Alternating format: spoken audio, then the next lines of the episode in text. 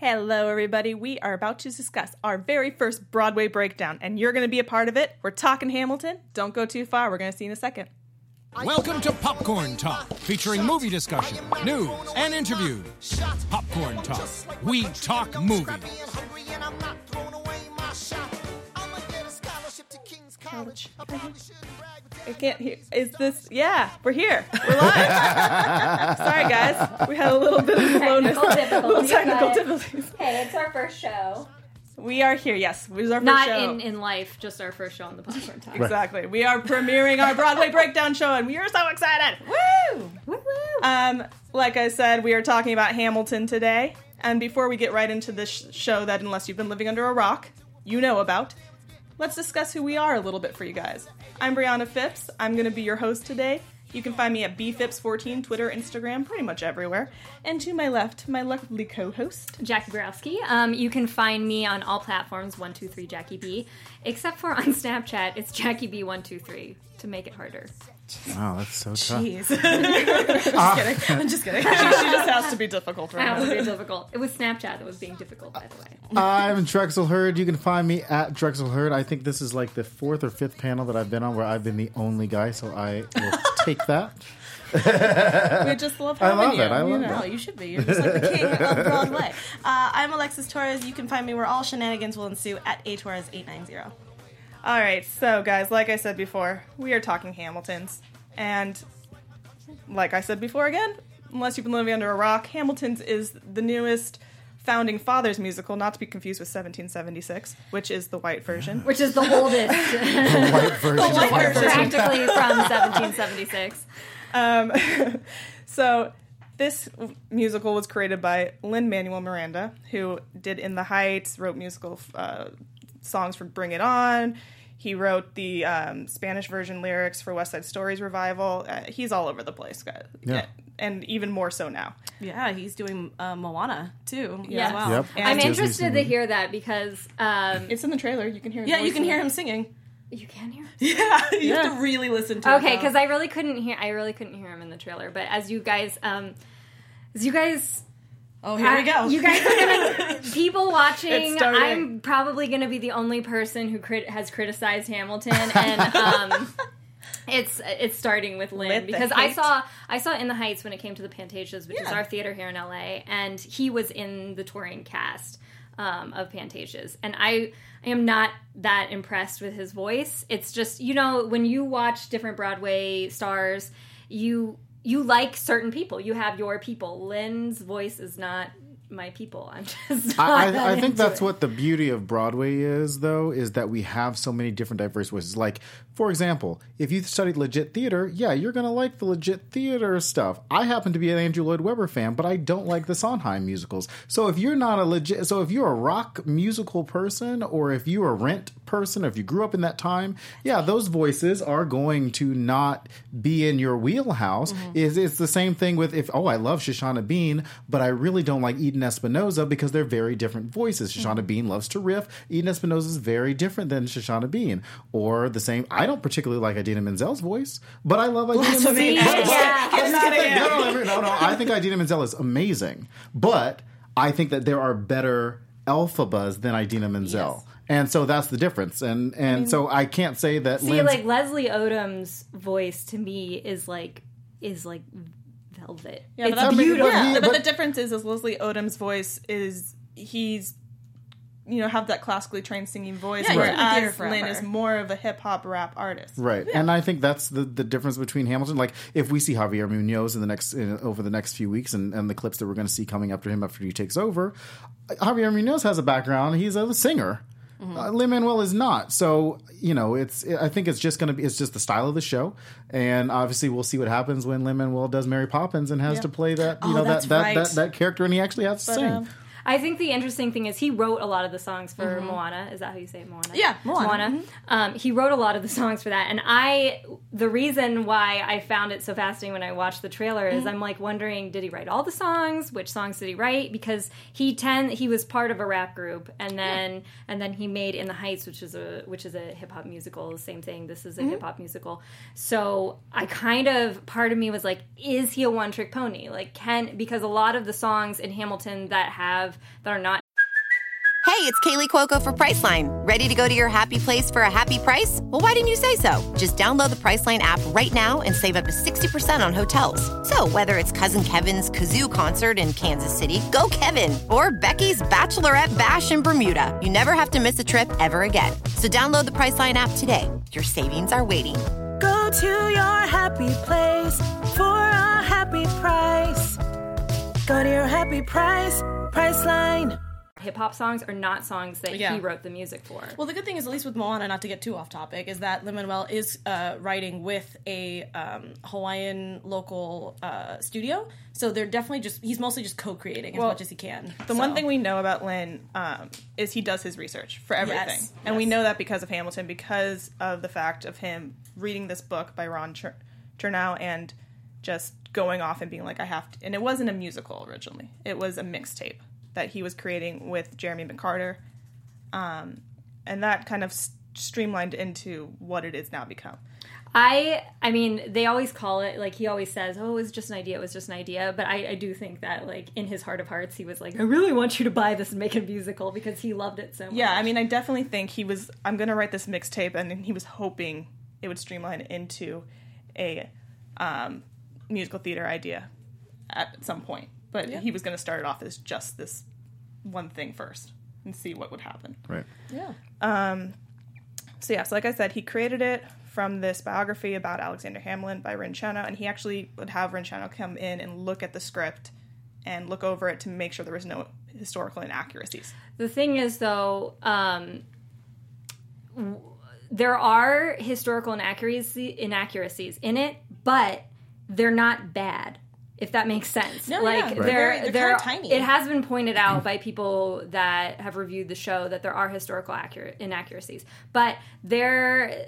One of the things about Hamilton is that when you're doing any sort of adaptation, you have to you have to do like make these little changes that are not right so that they fit with For the, the stage. storytelling. I mean, it's the same thing we saw in movies like Lincoln, Yeah. and, and you just and, and they're so subtle that you wouldn't know unless you really know history. But the one thing that we you know forget about uh, this particular book that it was based off of is that Eliza Hamilton had been trying to get this biography written Yeah. about Hamilton, and we'll talk about Eliza Hamilton a little bit later. But for uh, as long as we've you know for years, and you know it just kept going and going and going. It's like the game of telephone, and as we get more and more information, um, but I think obviously this particular uh, book that the musical is based off of was the most comprehensive book about Hamilton's life that we've had, um, and I think that Eliza Hamilton would have loved this idea that it kind of um, uh, redeemed uh, a, a little bit of Hamilton, even though um, you know throughout the throughout the musical we see that there are uh, situations where he might may or may not have been redeemed. Uh, Yeah, I I mean, think, everyone though- has good and evil. Yeah. yeah, Right. I think that's what portrayed I think way. that's why it's such a compelling musical is that like you know just because certain people have certain things that they do in their lives or that happen in their lives, it doesn't make them wholly good or wholly evil. Yeah. Um, so let's get a little bit more into it. So once let's get past the beginning of how the play was kind of brought about because I think that's a pretty widely known thing. So let's talk a little bit though about the first time it was seen. So he did the first um, performance at the White House, um, which he was supposed to be performing something from In the Heights because that was his big show. Mm-hmm. And he decided, I'm going to take this idea I had, and I, he wrote a quick not quick, but he wrote the song, the first song, Alexander Hamilton, um, as a one person song for Burr, Aaron Burr, to sing. And he performed it at the White House, and we have a little bit of a clip from it so we can watch a little bit of what went into that. This is the very first time anyone had seen anything to do with this play. This was in May 12th. uh, the White House 2009 me, uh, tonight was when uh, this happened. because uh, I'm actually working on a hip hop album. Uh, it's a concept album about the life of someone I think See, and this embodies is what I was talking about. It was Treasury Secretary Alexander Hip hop Hamilton. album, not Yeah. a musical. You laugh, but it's true. Um, he was. Uh, And I really like the fact that he's like, I know that you're laughing, orphan, but it's uh, actually in like it's true, and I think It takes guts to do this. Yeah. It takes guts to, Well, to because bring the first thing that you the hear when you hear forefathers, I'm writing a musical about the forefathers with hip hop. Every other founding Yeah. Right. Uh, and all on the strength of his writing, I think he embodies uh, the word's ability to make a difference. Uh, so I just also love how the nervous song from that he is. You're you're It's you're adorable. performing in front of the I know, president. I So would be I nervous, get it, Yeah. but it's, it's just adorable. Look at that smile. That guy. Anything you need to know. I'll be playing uh, Vice President Aaron Burr. I also uh, think it's interesting that the like. first time that he thought about it, it was going to be a one person. How does a bastard orphan son of a whore and a Scotsman dropped in the middle of a forgotten spot in the Caribbean? I love that he ah, sounds exactly the same as impoverished. Yes, yes. it's like you're listening almost. Right. Yeah. Founding father much it. But look how young he looks. I know. Also, President Obama looked very young in this, so clearly there's a lot going on. There's a lot. This is like This what, is like seven 2000 years ago. This is 2009. Yeah. Yeah. I mean, this This was is right after he got very inaugurated. But I also love that the first lady was already into it. Like she even Right. talks in interviews later on how she was like, "I thought it was great." Yeah. So I mean, it's just you know he talked about why he changed it, and part of it was that he wanted to pay homage to Sweeney Todd, which I love because Sweeney Todd Oh, opens up with so everyone good. introducing Sweeney. Yeah. and that's what he kind of.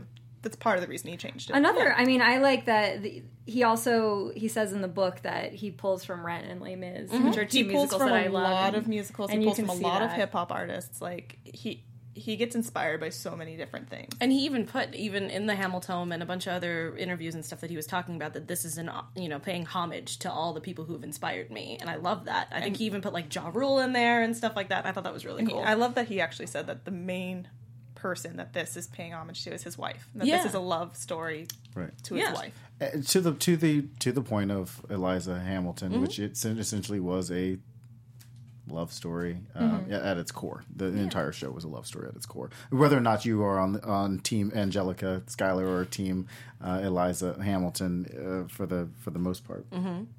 Well, and you know he has he can identify a lot with Hamilton, and probably his wife can identify a lot with Eliza because they both were writers and both wives of writers, needing to like kind of cope with the fact that their husbands are just like this manic writing all the time, not really present.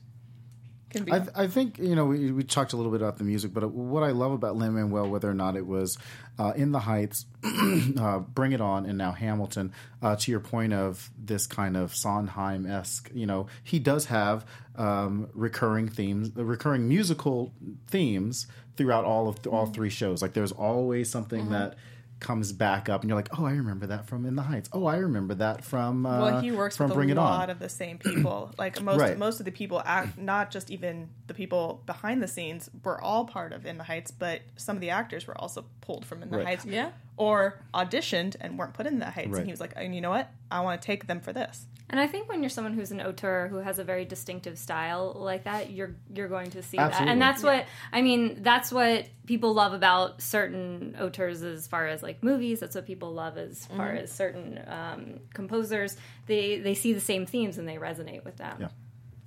Yeah. Um, so let's go a little bit. We have the set, and we have um, a picture of the set.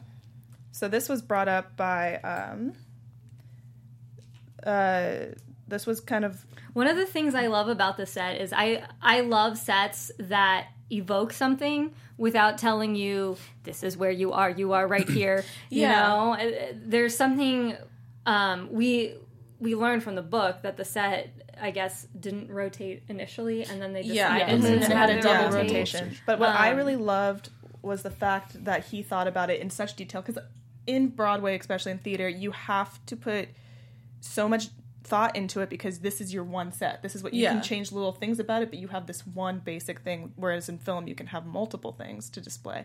So I love the fact that he said that he wanted it to seem like they were coming off their ship and they were using the ship to build. Mm-hmm. And so that's why you see like all the like different Because I things that do think ropes didn't they mention though that it was natural at the time for them to use things that they had on the ship to build their Yeah, town? no, and that's exactly how history works. Especially if you read, if you do more research about Hamilton and all that, and in that time era, that they took a lot of stuff from boats and made them into everyday I mean, stuff. it's all they had to begin yeah, with. exactly. One of the things I do love about this set too is that, well, a couple things. We've seen this kind of scaffolding set before. Yes, Of course. Uh, we saw it in Ragtime in the revival. Mm-hmm. Um, uh, kind of, and in Ragtime in the revival, it was kind of a skeleton set, and they kind of have taken that on, on the road.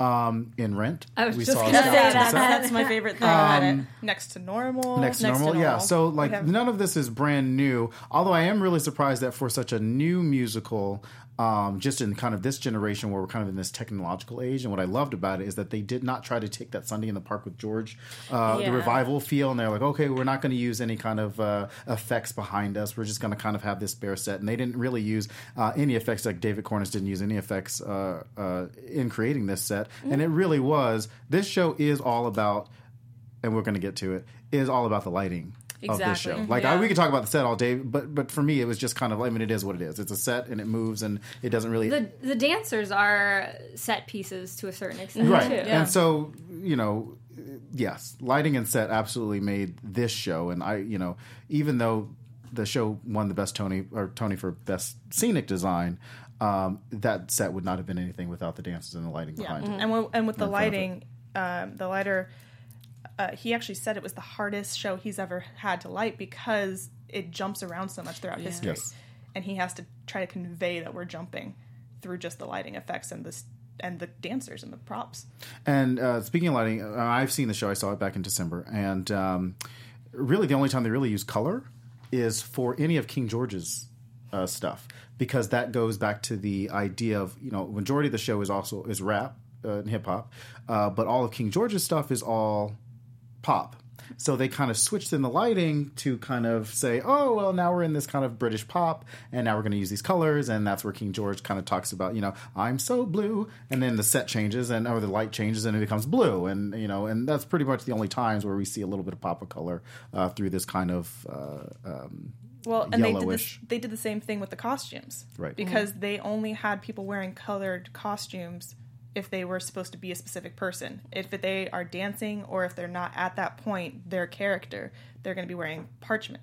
And I thought that was very interesting Paul Tazewell was the costume designer because he he had to try to create something to make it different than just I'm going to put these actors in clothes from the century.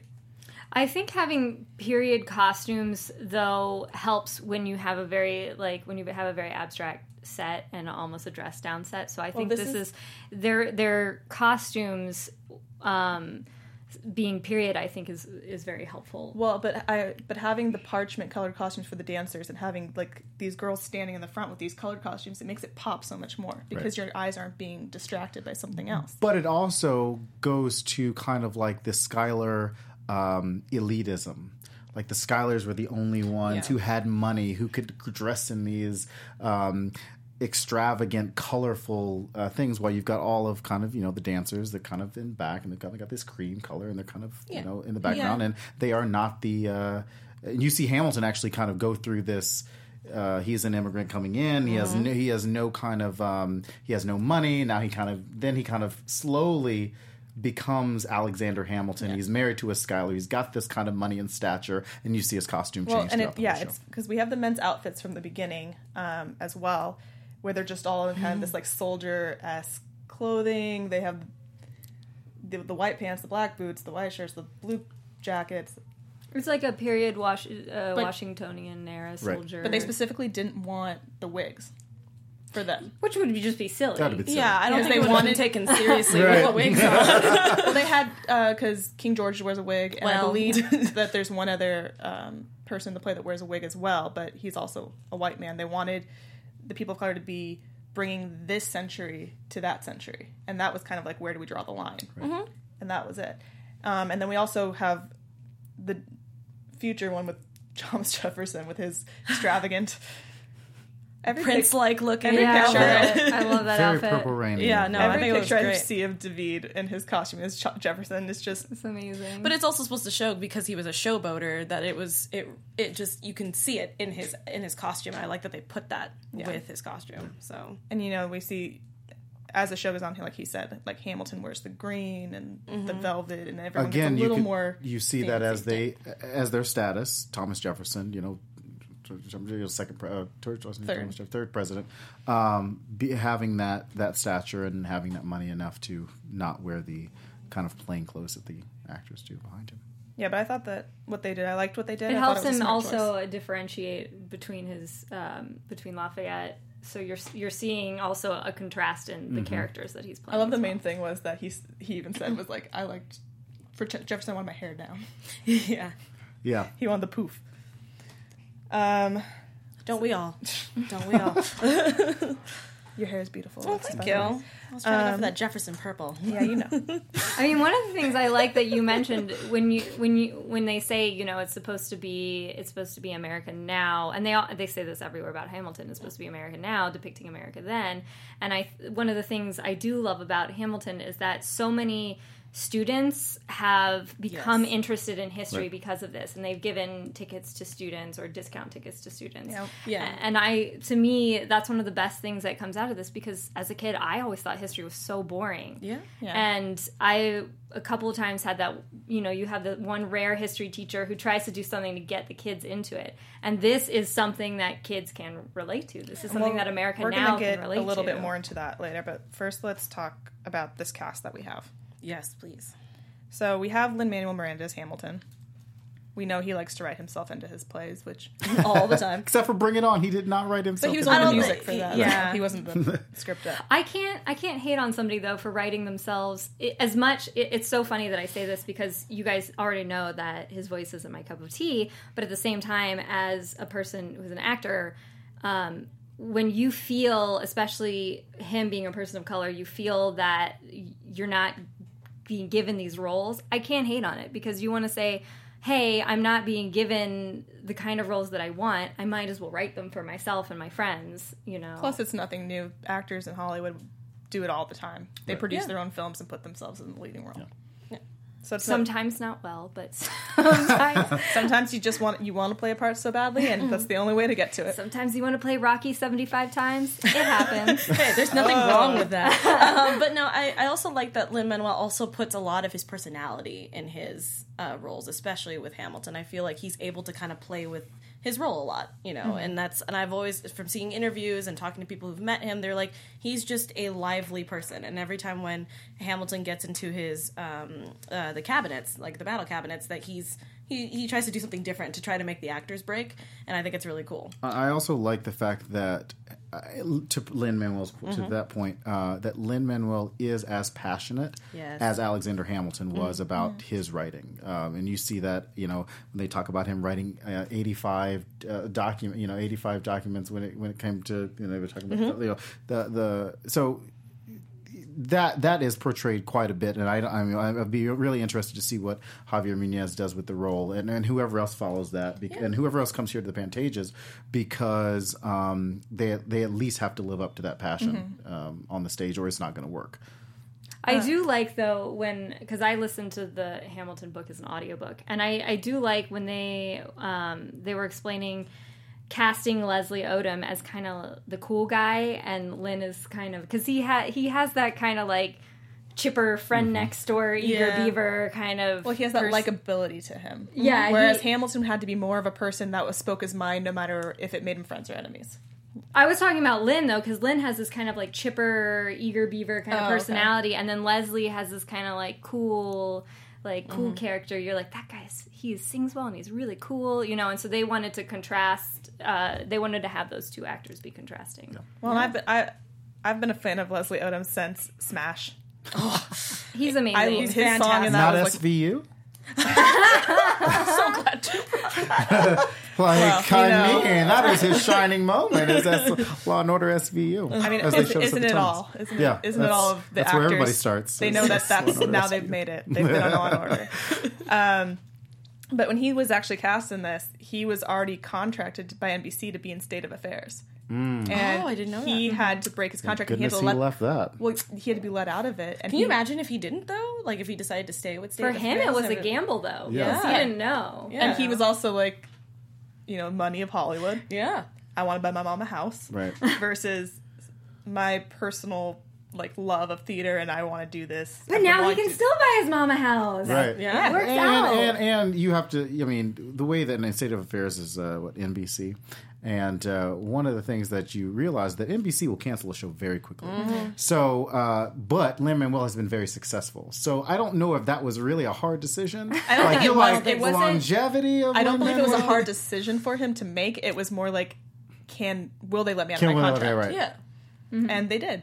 So now we have Leslie Odom, thankfully. well. yeah, He's uh, Aaron Burr is to me arguably one of the most interesting characters in the musical because you have this kind of like villain as narrator, yes. Yeah. and and I always think that's fascinating Mm-hmm. because you, you typically in like if you're thinking of like classical musicals, it's always the hero that's coming in and is like I'm a hero, this is my story. But here you have this guy and you're like, wait a minute.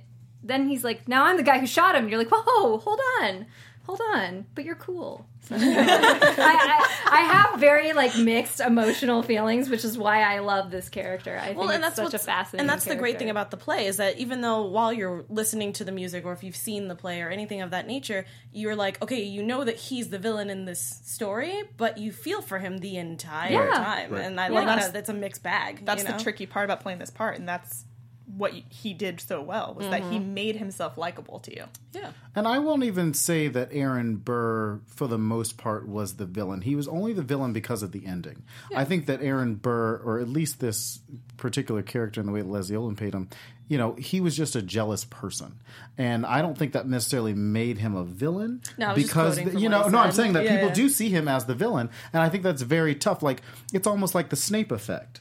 Yeah. You know, Yeah. where, where you have that idea of, Yeah. man, this is a bad person. But in actuality, he's not a bad person because he is trying, you know, he's got thwarted, you know, here and here and here. Mm-hmm. Um, you know, there's a point when they talk about, um, when uh, uh, uh, Schuyler defeated, where he says, "I saw an opening and I had to take it." Just you like know, anybody else would. you know that's what I'm. You know, so he did what he had to Mm-hmm. do to get there, and every step of the way, Hamilton was there a step ahead of him, and it became a jealous thing. You know, you've got this this trust fund kid. He's elitist. He comes from this money. You know, he comes from this stature, Mm-hmm. and now you've got this immigrant kid coming in, trying to being the most popular kid, and he didn't know how to handle that well, and and and you saw that later on when they do um, when they do uh, the, the the song before the duel. Mm-hmm. Um, can't remember. The, I wrote it. I thought I wrote it down. I did. The the one right before the duel. yeah, it was. I always forget uh, Uh, the note, the um, Where they're obedient servant. yes, obedient, Obedient servant. servant. Yes, obedient Yeah. servant. Sorry, I have to sing it to get the names. yeah, it's all good. Um, and then we also have Phillipa Soo playing Elizabeth Schuyler in this play. Who's Another amazing performance. Like we said it in the Tony Awards cast, that every girl nominated was just so good this year, and she's one of them. And she's very young. Yeah. And we said she's half Chinese, mm-hmm. which gave her this very distinct look, is what Lin Manuel said. He said that she had this distinct look that he liked. And she just came out and she just owned the part in a way when she auditioned. And, and what I love about Phillipa Soo too, well, not not not love about Phillipa Soo. Oh, first of all, I love Phillipa Soo. However, standing next to Renee Ellis Goldsberry, they're both very pretty, but somehow they made Angelica the pretty sister, and Eliza the the the character that you loved because of how plain she was, and I think that that kind of gave that juxtaposition mm-hmm. between those two sisters is you've got the one that really loved Hamilton. They both really loved Hamilton, uh, and, and essentially, but Angelica was the the oldest and the gossip and she- the yes, and thank you. and, yeah. and Elizabeth was more of she was kinder.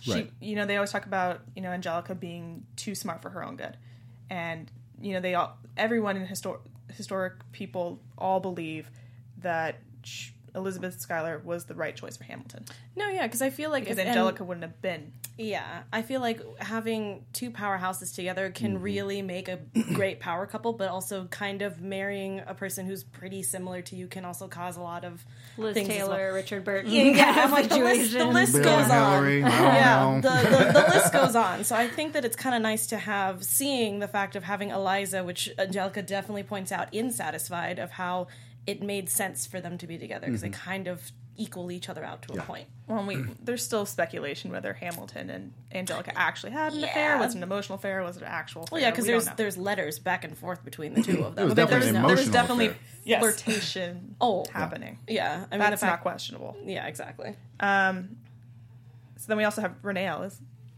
Elise Goldsberry. Yeah, Yeah, the, Elise I Goldsberry, sorry, her. not Ellis. Who and sh- Angelica. that's Angelica, and she Who won the al- Tony. She almost turned down the part because, well, not turned it down, but she almost didn't audition because when they put out the casting call, and I can't remember the other part, but it was Rihanna meets someone else. is kind of what they were looking for. And I can't remember Rihanna. person. but she was like, "That's not like me," so she wasn't going to audition. Yeah. And then someone was like, told her you should audition, and she did. And uh, he said that she was the only person. Lin said she was the only person that came in and did the part, and you could actually see her brain working faster than she was singing, Mm-hmm. and that's what Angelica was to him, and so she got the part. Yeah, and I and I loved her since Rent, and Yeah, um, and I loved her on The Good Wife, and uh, and she's very nice in person, but she really embodied that air of Angelica Schuyler just on that stage, and and um, she was actually my favorite. Like I loved Phillipa Soo, and I you know the the first half of the show is all about really if you are looking at those three characters, it's really about Angelica and Hamilton, and the second half is the family portion of it, the Phillipa Soo, you know the the Eliza and the Hamilton portion of it. But uh, every time that she was on stage, she dominated. Whether or not it was in Schuyler's, was in the Schuyler Sisters, or Satisfied, or Helpless, she was kind of focal a, a lot in that. Uh, in those three songs, at least the first half of the show. Yeah, and I like that Lin Manuel even talked about because in a lot of interviews they're like, "How does she, you know, uh, talk or sing that fast?" And he's like, "No, that's that's the exact same speed that she talks in, so it's super easy for her to get through it." I really like that. That's kind of her trait. Yeah. So Then we have, of course, the other Tony winner, Daveed, I love him so much. that's all I'm gonna say. I'll get that out of the way. played Marquis de Lafayette and also played Thomas Jefferson. I loved his French accent. I love that also Lin Manuel was like, "Oh no, I have to write, I have to rap in French. He's gonna want to rap in French," and he had to actually like do his re- research on how to rhyme in French. French. I thought it was crazy. I would have never thought about that. I also love. I, I mean, I love any cast where you have people playing the same, like the same person Yes. playing two contrasting characters. I to me, like that's the beauty and the richness of theater. And I like that he was able to find characters that had something in common. So obviously, in the beginning of uh, of the, the first song that they used to open, like the fact that we fought for him, and it's still the same thing where his friends were fighting with him, but now they fought against him, and then his son. Well, I mean, I don't want to ruin the whole play, but yeah, but like his son and also We're assuming you know something about the play. Again. Yeah, I've listened mean, to the music enough times. yeah, exactly. and and the fact that they uh, they sat there and he said, "Oh, I died for him in both ways," and they both died very very young. And you know, I like that he was able to take two different roles instead of just giving it to two people, being able to have the same comparison with their characters. And the thing I like about Daveed playing both too is that Thomas Jefferson becomes friends with Lafayette Right. when Lafayette goes back to France. because they're essentially the same character. I mean, they're the same.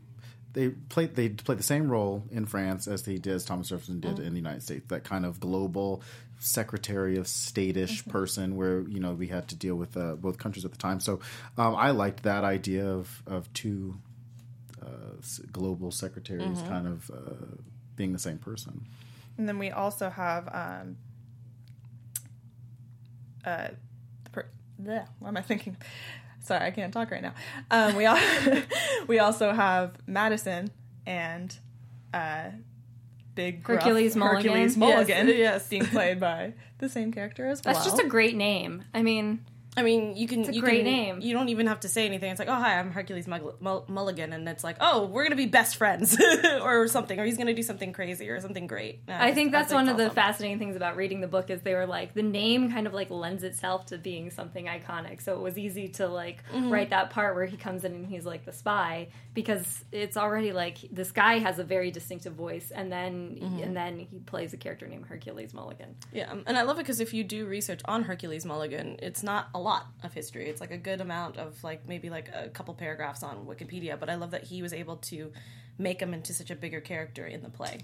So Well, and you know that was a very different role. Madison is a is a much quieter person, and He you was know a very boring president. Too, so it, just made, it just made sense that he was a quiet character because, like, who knows about uh, James Madison? yeah, well, and Daveed and him were up against each other for the Tony, and it, and since you've seen it, like I, I was interested to see what you thought about that. Do you think that that was the right choice? Absolutely. I mean, James Madison is not a big role in the show. Um, I think that he plays a key role in um, uh, a our our relationship in terms of the founding fathers, but I don't think that he. I don't think the character had a had as big a role uh, as Daveed Diggs or a bigger as big of a presence. Like he didn't have to do as much. Uh, James Madison rarely had any songs, and if he did, he kind of showed up in a song. So um, there was no like, "Hey, this is James Madison's song," and so I, I just don't think they're not even comparable. Okay, it's fair enough. And then we also have Christopher Jackson, George Washington. who was brought over from In the Heights, Yep. and it was interesting to me that he kind of took hold of the entire cast. Like it said, he led the prayer circle like every Mm-hmm. time before. Like he became George Washington to the cast. Like Yeah, he was their like general. The, yeah, he was like the big brother. Also, I've heard as well in the in, not the barracks. What is, that's not the word, but you know, as in the cast too. And I love that. Um, a lot of people, anytime they see him, like he he just resembles George Washington in their eyes, and and I liked that. And also, his voice is just the most dreamiest Butter. thing I've ever heard in my life. Sorry, I didn't mean to show, interrupt though, you. is No, no, very I'm well. saying his voice is butter. the show is the show is very well cast in that like in that these these people were clearly they clearly fit their character mm-hmm. roles very Right. well. yeah, And then last but not least, we have Jonathan Groff, who did not start off with the play. Right. yes, He's I- brought in. Yeah, uh, was it? It was uh, was, uh, Brian. Brian Darcy James. Yes, and I love him a lot. So it was it was interesting to see the two different types of King Georges. Well, they wanted Jonathan Groff, they said, because he brought this character to life in a way that was like everyone knows Jonathan Groff from Spring Awakening, from Looking, from Glee, and they love him. They love Jonathan Groff. And now he's playing this character that you're That you're not that you're supposed not to supposed to like. like. Yeah. but, but he you kind of do but though. you kind of mean, do. I bit, like, because he's funny. yes, I mean but he's a terrible person to you a point, have but like to- yeah, Right. uh, you have to do it that way because you have to make it understandable that people still follow him, like that there are people that Yeah. left and moved and started their own country, but Yeah. there was people still in England that still respected him and followed him. I, I think one of the cool things about King George, so Brian Darcy James, you know, you got this straight actor on Broadway, um, and then they followed up with two uh, gay, you know, two Andrew gay males with Yeah. Andrew Reynolds taking over, and I I don't know how Brian Darcy James played that role, uh, but Jonathan Groff coming out there making it a more pompous role, um, and you hear it in the in the album uh, a little bit. And I'm sure Andrew Reynolds kind of took that same pompous attitude um, that King George uh, played. Um, um, you know that was that was really cool to see. And anytime that Jonathan Groff was on stage, for the most part, uh, they cleared the stage except for maybe like one actor, and it was just kind of him in the spotlight, and that was it. And he kind of commanded that whole thing. Um, and I think he's one of the few actors that also uh, broke the fourth wall um, a couple times, um, and and that was cool. Like you know when he says uh, everybody, like Jonathan Groff would. Break that wall and and use the audience in that part in that portion of the show. I was hoping that would be and, uh, what happened. I don't want to give too much away yeah. in the show. Well, but, most- uh, most but, of us but, will not see But, but, but I mean, but, so everybody, okay but everybody might I not play like to it that way. Exactly, You know, what I'm so No, I'm, I'm happy that you said that because that was actually going to be my question: is if he actually plays to the audience because he King George's character seems like that guy who's like, I want everyone to love me. he does, and, and to the point where I said, you know, where they change the lights, you know, I'm so blue. You know, the light doesn't change until he gives the direction to change it, or his he stomps his foot, or something happens, and Mm-hmm. that's awesome. and that is what King George kind of embodied, or he embodied that King George is I'm still controlling what's happening, even though I'm not really controlling what's happening And I feel like this is a very underrated role. Like people look at this role like it's very minuscule. You have three songs. You're not like the focus of the show, but I think it's the most fun role in a way. Just like you can Yeah. go out there, you can just almost do whatever you want with it. It's iconic though. You, you can, you know, there are. There's that old adage where there there are no small roles, there are only small actors. You know, where where there have been there have been scene stealers throughout the history of Broadway, throughout the history of movies, mm-hmm. where it's just that one iconic small role, and if you do that role well, people will remember it for the rest of their lives. Al- Although I won't say that Jonathan Groff stole any scenes because he wasn't in any scenes with anybody for the most Yeah. part. So I don't think he was a scene stealer like Renee Elise, like she stole a scene, or Phillipa Soo they stole a scene, or you know. Um, but yeah, He's just fun to watch. he's just fun to watch. Yeah, and I like that the cast doesn't treat his role like it's something really small either. Because uh, for a lot of the Ham for Ham uh, videos that they put up on YouTube, every time now that they have a new King George, they have like a ritual Yep. um, where they Coronation. read. Yes, so they have a coronation and they have to read something, and I, I love it because they even had it was Brian was there with. Um, with, oh gosh, now I'm forgetting his name. Andrew Reynolds. Uh, no, Andrew Reynolds was actually on FaceTime while they were Oh. doing the coronation uh, because he was busy filming something or in another play. I can't quite remember. And they literally had everybody there and they named the new king, which I can't remember the actor's name, but he's also in Book of Mormon. And now he's the new King George. And it was just it was just kind of cool to see that they have traditions within the cast and all that kind of stuff. keep it fresh, make it fun. yeah, but I like that. They didn't have to show us that. That could have just something that they could have kept personally. But they're like, no, we're going to share the world what's happening here. And I'm sorry, I don't think I said it earlier. Joshua Henry was the one that played Hercules Hercules Monk. Monk. I don't think I said his name. I apologize. Oh, oh. Um, okay. Anthony Ramos is uh, the last person I want to talk about who played Lawrence and Philip Hamilton. Yep. yes. Yes, Um, and that's what I was to he was the he was the one who had auditioned for In the Heights and didn't get the role, and then they brought him back for. I could see that. I could see, you know, Anthony Ramos uh, is kind of that um, Robin DeJesus character, and I, I, I would not, I would bet that Robin would step into that role at some point if he really wanted to uh, step into that Philip uh, Philip Hamilton role. But uh, uh, again, another character that was very minor um, uh, up until the second half of the show, and and but very good. Like he's he's. I good. just love his voice when he's doing the "My name is Philip, I am a poet." Like Right. the little kid, it's so Yeah. adorable to me. Um, and he is one of the him and I think Philip are the youngest, I believe, in the cast. I could be wrong on that, but uh, he's very young. He hadn't done too much, I don't think, before this, and he didn't even have an agent. And someone was just like said, "Oh, I think you'd be good for this." Like a, a person, like an agent said that, That to him. It wasn't like his agent. once in a blue, like I like know, that kind of stuff like never happens. So don't think that people are just going to Yeah. be hopping off the street and they're just like, "Hey, yes, you'd be great for this musical." Yeah, don't- don't go to but New York it's, and it just is start an rapping. amazing that is an amazing uh, story to be walking. That's like any model, like, "Oh my gosh, you're a model. Let's uh, hop in this." You know, I'm an agent, you know, like that just doesn't happen. Yeah, yeah, not anymore at least. Uh, unless no, no, no. unless it's like a YouTube thing now. Like a lot of agents will go to YouTube now and they'll find you Mhm. and then they'll do that. true. But uh, But n- not not anyone can be sitting in a diner anymore and be brought and be like, you know Right. what? Let's go You have got a star in my face for. TV. right. You want to be a star kid? Well, that's how Take you it felt. I love it. I love Yeah, exactly. um, so let's dive in now that we've gotten through the actors. Let's dive into the music, which is the show. Yes. Is it? It's a mute. It's, It's a musical. Is it a musical? I didn't even know the show I do. I, I mean, I do like that. I do like that Lin's bringing hip hop to Broadway. I mean, it's like Broadway needed hip hop. There's we have rock musicals, we have jazz musicals.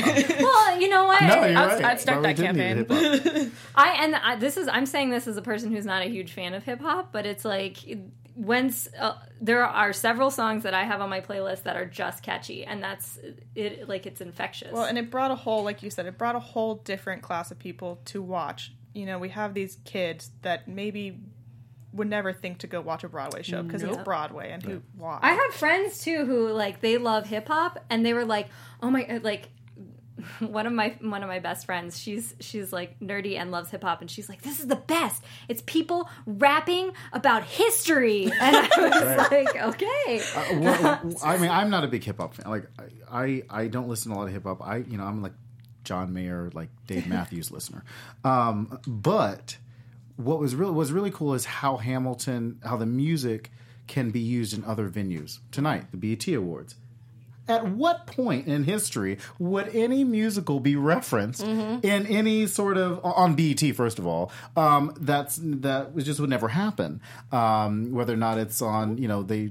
Uh, um, it just shows up in places that you just would not expect it to show up. Pulitzer Prize winner. Right, and, and, and, and we'll see this this this this uh, summer at the Democratic National Convention. Like this is the second time a musical will be featured at the convention. You know, Rent was the first one, and now Yeah. Hamilton would be the second one. Um, so it's just it's just a musical that fits in different venues and works for different for everybody. and it's making people excited about history. It's and about making politics. people not just excited about history and politics, but excited about musicals, which Yes. is exciting to me because when I when I was in college a longish time ago, um, people when I when I studied theater, people weren't they were like musicals. They're so nerdy and weird, and like nobody gets them anymore.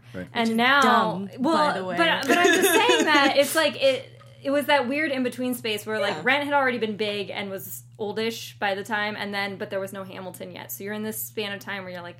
Musicals are kind of weird and I don't get them.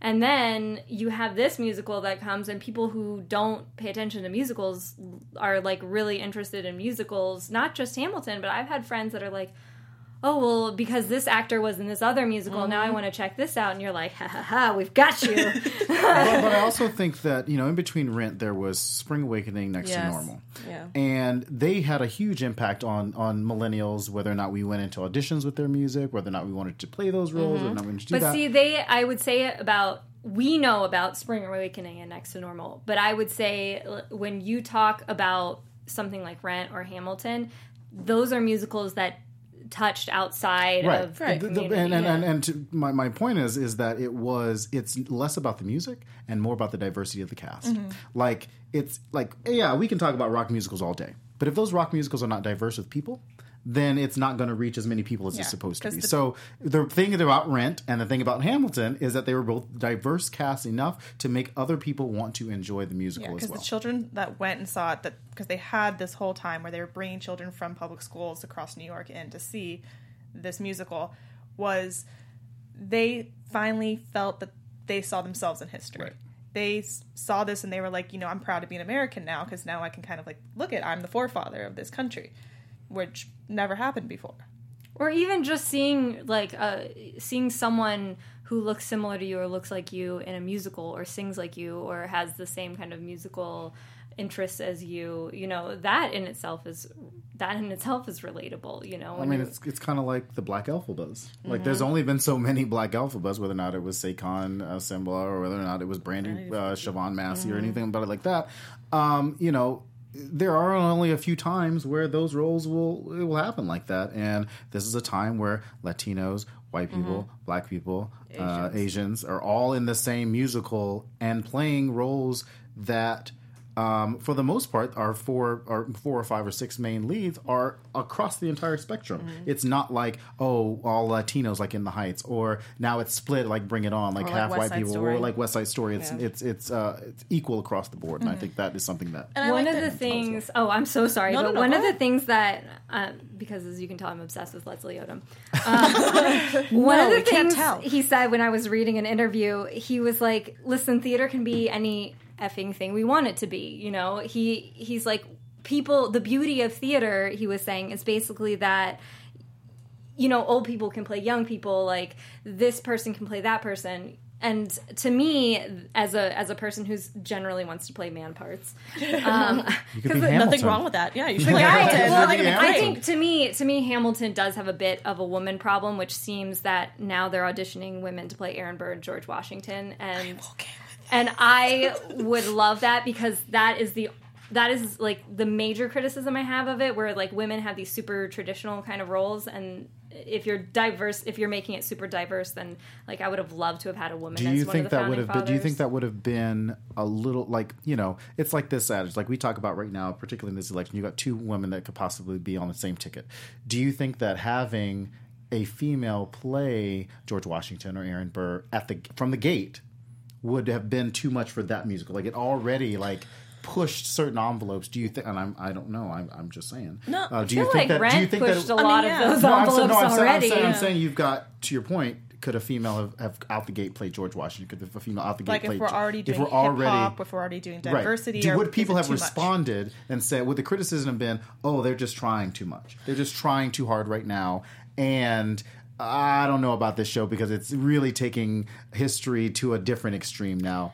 Uh, whereas now you're like, okay, I really love it. I understand the diversity of this show. Now is the time for us to now bring as many people in and, and kind of uh, switch a few people around. No. I don't think that it would have been like, oh, this is doing like this is doing too much. I mean, I feel like there's always going to be that group that like ten percent or eighty percent, whatever it ends up happening, that decides that yes, this is too much. But I feel like people have at least slowly been taking things, you know, like a grain of salt and and taking it in for what it is. I actually think that it's better to have it the way it is right now and then lead into something and try something new um, just because i feel like at least for for kids i would rather them see it in the the roles it. that they're supposed to be in not saying that they're like oh george washington has to be a man i just think at least for kids who are learning that they should have it that way so that little boys can look up and be like i would like to be like George Washington at one point, at least how would I see in Hamilton, or I want little girls to be like, I want to be as smart as Angelica, that kind of thing, you know. But it, again, I'm not saying that we have to be gender specific. I just think it's just something just to start off with, and then maybe girls could be the same way. And we're getting there already. We have women playing Ham- uh, Hamilton, not Hamilton, Hamlet. Yes, exactly. So well, I mean, on our way. English uh, English theater is a different animal because Exactly. they've they've been they've been effing with gender and Mm-hmm. race for for a while. Yeah, and I think that that's great. I mean, again, I don't know if, if uh, I know that I had to play Phantom one time because one of the guys got sick, so I had to do it.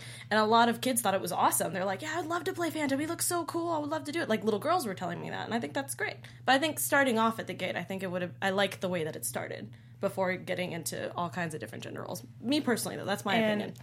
before we get too far away from the music, I do want to show two clips. One from the award shows because we were mm-hmm. talking about how they went to all these different award shows. We have a clip from the Grammys, and then we'll do a clip from the Tonys, and then I want to get into our diva song, which I will explain after. Oh, okay. So this one is Golden Globes, People were going crazy. where they did the opening. There he is, Leslie Odom. Keep it together, Jackie. Yeah, don't, He's so cool. don't need a fan. Yeah. The vapors. So this was, I think, kind of a majority of people's first time seeing mm-hmm. anything I mean, there are clips that were in New York. Yeah, I was gonna say like there are clips floating around on the internet before this came out, but they were trying really hard not to show anything so that people couldn't see it. Well, I think it's you know in this song it's interesting to me that they do have all of them except for Burr and Hamilton in the parchment color, Yeah, but I think it also shows. even like, though they're playing their parts. Eh, I think it's kind of nice because it's supposed to really show who's uh, are technically two main characters. It's just like when you're watching a, like a cartoon, whoever's brighter is like, oh, you're the hero, and whoever's wearing dark clothes, oh, you're the the other guy. I love the movement in Hamilton. I mean, being a person who did a lot of dance, mm-hmm. because I can't sing worth crap, it's so fascinating to me to see how naturally these people move on the stage. Just we had this opening scene where they just step back to let the next character in. They just step back, and it's so seamless. Mm-hmm. But there was a lot of thought. Put It's into very it. easy to look at it and be like, oh, that's super easy to do. Right, and I think that uh, Andy Blankenbuehler does a really great. I mean, you've seen that in Oh, pretty I much all, all three of those musicals. Oh, I guess he He, wasn't. he's in parchment too. Um, I don't know why I thought he wasn't. Sorry. But but he puts a brown coat on later. That's why. You also see that in Wicked. Wicked has some very specific choreography. Like if you go to the dance call for Wicked, they're doing something they're not even like you know it's just big dance call like a normal dance call. Yeah. But once you get into like you know the you know, the cuts and the and the callbacks and different things like that, then they really get into actually what the what the music what the choreography is, and it's just kind of like this little weird movement, and that's pretty much it. And the thing to me that's uh, so fascinating about Hamilton is it's not something that uh, a lot of this stuff is more like dance movement, I would call it, Yeah, yeah. because it's not like 42nd Street where you show up and you know you're going to be doing a time step and a shuffle here. You know, this is stuff where where they're going to be like, I'm going to ask you to go on this set and it's going to move, and I'm going to need you to move with it. You know, it's there's a. I And I'm also going to need you to be a prop. Right. I think that was one of the most fascinating things to me about this is like there's a lot there's a lot of movement going on that's Well, experimental that's, movement. That's what I was glad with this Tony Awards clip is that I'm glad that they did this song so we could see more of the dancing. Yes, and I also like speaking of props. What we were talking about was since uh, the Tonys was right after the um, Orlando massacre, that the uh, Lin Manuel told his crew that they were not going to use their their Muskets. Uh, their muskets. In, Which in I can't. I- I didn't think that I. I mean, I haven't seen it, make but I a don't think it difference. lost. Yeah, we Yeah. talked about it. It doesn't seem like they lost anything. No, it, I think it still it actually made it more moving for me, knowing that they decided to take their guns out uh, out of the play, compl- not the play, but the performance completely. There, there's a clip that Andy Blankenbuehler has, or there's a clip of Andy Blankenbuehler kind of showing all of the movement of my shot um, and how to do it, and, and the reason and why it's very specific. Oh, there's very specific movements for very specific things. Uh, my one of my friends is in the show, and she's in the in the ensemble, but she also plays the bullet, and um, and she always talks about how difficult the dancing actually is and how they have to go through chi- you know they have their their massage therapists and the chiropractors and because there is there's a lot of slow movement. You know it's so slow that you have to i mean your body is not used to having to move so slow as a dancer uh, and and you have to hold those positions for a very long time. Yeah, I always found it very interesting in the choreography how they kind of go into slow mo for something and then rush back into it. I can't dance for for crap, so that's where the singing comes in for me. but uh, I've always admired the fact that I'm uh, if you read Hamilton, you get to learn a little bit more about the choreography, and you can actually read more about it later and other stuff. But it's just I love how he took so many different types of choreography and kind of just molded it into one, and I loved that. Yeah. So And so here's where we're getting to this segment we have called our diva song. this is basically the song for you, this show, for whatever show we're talking about. This is the song that you're in your car, you're walking on the street, you don't care who sees you, you're rocking out to it, you're lip syncing or singing out loud. Oh, this boy. is your song. oh man, So I will give you guys a second. Jackie, I was like, I Actually, no, I know my song. Jackie Oh, has it. played this before. With I played this game before. I was like, I, was came like, in you- knowing this. I was like, the album's um, really long. I'm surprised that you guys were able to just like pick one. Oh, this is Oh, I because I, I, already read her thing and knew what was happening. Oh, okay. So I this is like hours of preparation that has already happened. But All right, Jackie, um, what is your- I don't actually I don't actually know what the, what the title of the song is, but it's the one that says "History has its eyes on." I think it's It's- actually called it's that. History Has Its Has Eyes on Eyes history has You. its eyes on you you. go. Sing I. I love that concept that like what we do here echoes in eternity. Okay. That's true. Are you guys ready for yours? You want me to go first? Go, go. Yeah, no, I go, think you girl. Okay. I, I do have two. Like I said, I couldn't pick just one. Yes. Okay, I don't feel as bad. So one is kind of like what I actually is my diva song, and one is what like I love and I wish was my diva song if I could sing better. Um, okay. so Burn is the one that I wish I could sing. If I could Burn? actually Sure. rock out Yeah. as much as she does in that It's song. so good. It's amazing. It's so sad. I I mean, I to I haven't almost seen cried. it, but I like listening to it. It's just like you feel every emotion she has. Yeah. And I love delving into that in my car with facial expressions, so people know their cars can look at me. Just, Tony, just Tony Award in the Yeah. car. Just you can do She it. wants that Yeah. Tony right in the Shower, car. shower and cars are the only places I can actually do it. uh, and the one that actually probably is more so mine, which every time it comes on I have to sing, is the Reynolds pamphlet. Partially because of Oh, Angelica's part, so and partially good. just because I love being like never gonna be president. Because I heard that also crazy. just And, and, and that's what That's that's, what- what that's- that's it. what That's a lot of shoulder bopping is, in it that is. one. You can you can ask anyone that has ridden a car with me during that song. I'm like never gonna. I just Hand- hands off the wheel. Yeah, Everybody's just like, what's everything. happening? No, cars no, going back and forth, right. stoplight, or if I'm in the passenger. So So Brianna's never gonna be driving again. Right. I just love the fact that we're also in a political year, and every time someone gets kicked off, they've already made one for Ted Cruz, and I want to petition that every time someone loses out on this, They have to play that song. they are going to make a video Never of them. Or every time something, every time, time something political happens, people are always playing the room where it happens. I'm like, Oh. nice touch. I mean, nice that's- touch, people. That's how I feel every time. I'm like, right, guys, we're putting you on the spot. Who wants to go first, Drexel Um, or I Alexis? can go. Go ahead. Uh, I also have two. Uh, I like um, mostly just because I love the way her voice sounds every time. It's uh, the lady. She plays also two roles. She plays Peggy, even though um, and Peggy. Uh, yeah, and Peggy. Uh, I love her, even though uh, you get to hear her her actual voice uh, as um, oh gosh, Maria, Uh, Maria. Marie, Maria. You're, you're talking. You're talking about Reynolds. Yeah, Right, yeah, right. yeah, Mrs. Reynolds, pretty much. And I loved, I just love her song. Is just the fact that her voice is so unique to me, so I can sing that in the car, and it's it's just I just like listening to it. I think it's great. Um, but definitely. Uh, satisfied because I actually memorized the whole rap, so Nice. I can actually sit there and, and do it in the car, You and people are just huh? like, "What's happening over there?" And This I'm like, music "You don't know is what's hard. happening." Like very hard. this stuff is hard to do. Mark my words. Like it is hard. to Yeah, do. no, it's it, it was one of the first. No one said you have to do it well. no, no, no. If you're as as Brianna said, in your car or in your shower, that is your stage. You can do Mm-hmm. whatever you want.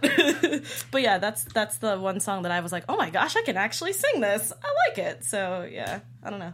Um, Drexel? I, uh, of course, stop on. I actually start my entire album. I skip Ham, Alexander Hamilton. I skip the beginning song. I love it. I love it. But I skip straight to Helpless and Satisfied. I combine them as one. That is one song Yes, to me. it is one song. is. It's one song to me Yeah. because they're both sisters and I love it so much.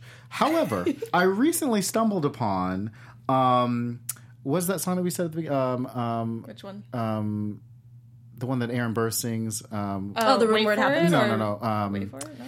no. What is the name of it? Oh, sorry, the oh, you're talking real quick. about the the It's um. the, the your Clearly, I stumbled servant. upon it because I don't know it. off the top of Obedient my head. Servant? Obedient servant. Yes. Yes. So, uh, Aaron Burr sings the beginning of that song, and it is so sexy of him singing See, that he song. knows what I'm talking about. that like you're like oh man and i only listen to i only listen up to i have the honor to be the obedient servant a dot burr and after that i'm like okay i'm done with that song because i really don't care about the rest of it because the rest of it is Yep, you know I just feel bad because The A. rest of Ham it's is not not Aaron is, Burr. is not aaron burr I it's mean, I not like when he comes back in after Hamilton says all this stuff. I love when he says "sweet Jesus" after le- learning all. I Yeah. think it was like thirty-four disagreements. Oh, right it's so great. but that i mean now i've skipped to that but i i, I love help with satisfied and, and you'll be back i do sing a little king george in my car because, oh, it's because so much fun. I, let me tell you this i would love to play king george first of all I think you Um, and just like I would love to play like Link Larkin and Corny Collins, the roles that I could never play because you know they're all period pieces. Like you're never going to see a black Link Larkin. That's just not going to happen. But see, this is the beauty of Hamilton. It's Right. like, no. But I It's think like I could get never away with playing King George. But like, uh, um, here, yeah, here, my my community theater uh, director. I He love had this this. idea for a show, and it said it's going to be called "The Role You Were Meant to Play," Hmm. and it's whatever role you want, regardless of your race, gender, age.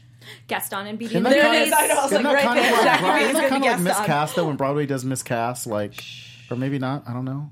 I don't know, miscast. but it's for anyone. I like Community it. theater. We'll do it. We'll all get to do it. I will be Ursula, and it'll be great. I'll be the MC from Cabaret. Ooh, yeah. I'd like that. Suspenders and all. I mean, Brandy already took mine. I wouldn't mind playing Velma in. Uh, well, she played Roxy. She played. Roxy or Velma. The beauty of Chicago's though is they have Yeah, a lot of different people they did. play those parts. Yeah, I- yeah. Kelly Rowland played Velma when I not Velma Roxy. Yeah, see, that's why I was like, I don't know which one Brandy played, She but I was like, Roxy. "Oh, dang it, somebody played. I think one Brandy already." played Roxy too. Yeah. Okay. Anyway, guys, unfortunately, No, we are don't out say of it. No. We have. We've run out of time. This musical, we could talk about it for countless hours. I don't even know how long this could go on for if we were never stopped. It's true. We would keep going as long as that. As long as If that you give us the is. platform, we'll keep talking. Right, leaving the room where it happened. But, you know, feel free, you guys. We will continue this discussion with you on Twitter, Instagram, Snapchat, however you want to do And it. every Sunday. And Not every the same musical, but different ones. Next week we talk about Act Two of Hamilton. we could actually do that. First part of Act Two of Hamilton. right, first one. um, but no, seriously, guys, we'd love to hear from you, and you know, make your own little our diva song. I would love that. If you, I'm going to say it right now, if you record yourself singing badly or well, I love we it. may show some of them on our show. Yes. and it'll be a lot of fun for us to watch. I'd love it. I'd like it and retweet it and love it. I will even sing one with you. There is Right. an app called Sing, and there's a bunch We'll of sing it Hamilton side songs by on side. there. We can sing together. There's video. We can do it Nice. together. It'll be fun. Um, and let's keep this discussion going, and we'll tell you again where you can find us, so that we can talk to you guys about it. Alexis, you want to start it off? Sure. Again, uh, I'm Alexis Torres. You can find all shenanigans in my voice at a torres 890. And I'm Drexel Hurd. You can find me at Drexel Hurd pretty much everywhere. Uh, one two three Jackie B on all platforms, and check out the I Am an Immigrant Do campaign. it. Do check it. it out. Immigrants, they, They get, the, job, done. and I Here comes am Rat. bfips14 on pretty much all platforms except for I just realized on Snapchat I'm B bfips1214. And join us you have the next same week. Snapchat problem I had. Oh my god. And join us next week, please. And it's going to be at 3 p.m. That is our normal time slot. We we had to make it time Sorry, for I Drexel had over here. I had to go where the other politics were down in Pasadena. I had to be at Politicon this weekend. Um, the other way room. But 3 p.m. is going to be our normal time, and next week we're going to be discussing the most award-winning play of the year, which was The Humans. Hmm. So join us for that, and we will see you then. Bye, hey guys. guys.